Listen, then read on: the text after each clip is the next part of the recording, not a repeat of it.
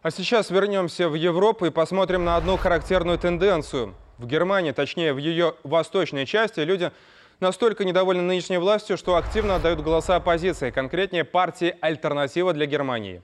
Их называют ультраправыми, они выступают против открытой миграционной политики, а также популистами за острую критику властей. Газета «Билд» по поводу такого усиления бьет тревогу, мол, восток страны может стать неуправляемым.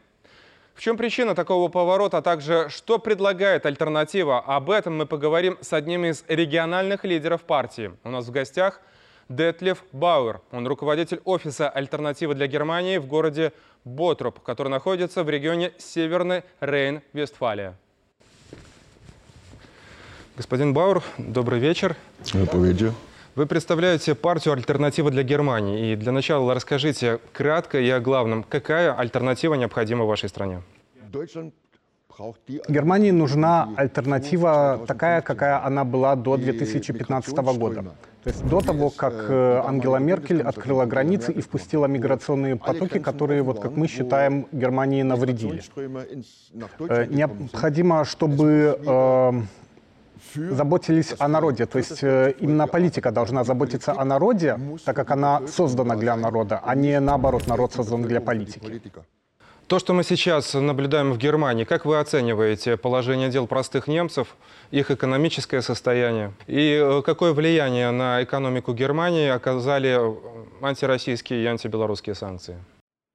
Э, положение немцев сейчас не самое лучшее, так как из-за вот э, инфляции, которая у нас появилась, все больше растет количество бедных. Представители «Зеленой партии», такие как Роберт Хабик и Анна-Лена Бербок, э, проводят энергетическую политику, которая все больше нагружает э, людей, то есть приходится все больше платить за энергоносители, и э, все меньше расходов остается на, собственно, жизнь. То есть необходимо, чтобы политика ориентировалась на народ, не тратила миллиардные суммы, в том числе э, высылая их за рубеж, а проводила политику, которая была бы в интересах немецкого народа. А вот что касается политики, экономической политики, ну, насколько Германия сейчас э, самостоятельна в этом вопросе? Один из таких ярких примеров – это взрыв э, трубопровода «Северный поток» который не оставил Германии выбора по поводу поставок энергоресурсов.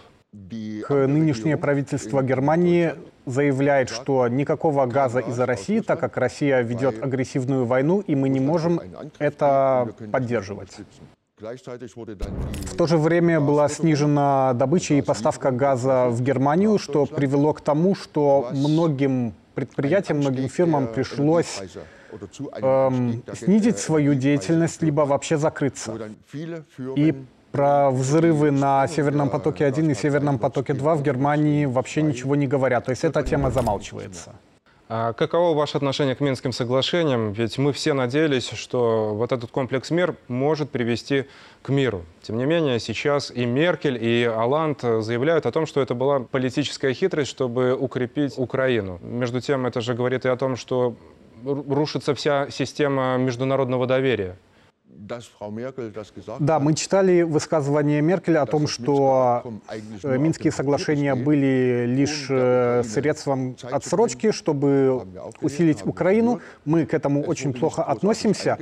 И мы э, полагаем, что Минские соглашения действительно были нарушены, ведь когда имеется такая вот договоренность между многими странами, но в то же время э, ведутся поставки оружия в одну из э, стран сторон конфликта, это является нарушением этих договоренностей. Что вы думаете о будущем белорусско-германских отношениях? Э, понятно, что сейчас они не на лучшем уровне. Что можно сделать для того, чтобы сблизить наши страны?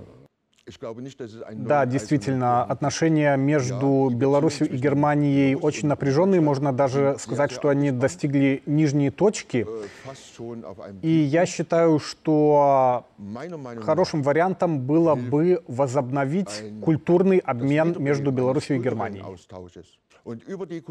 И э, именно через культуру необходимо проводить сближение. То есть нельзя просто сказать, вы там плохие или вы все неправильно делаете. Надо через культурный обмен шаг за шагом сближаться друг с другом. И я это поддерживаю.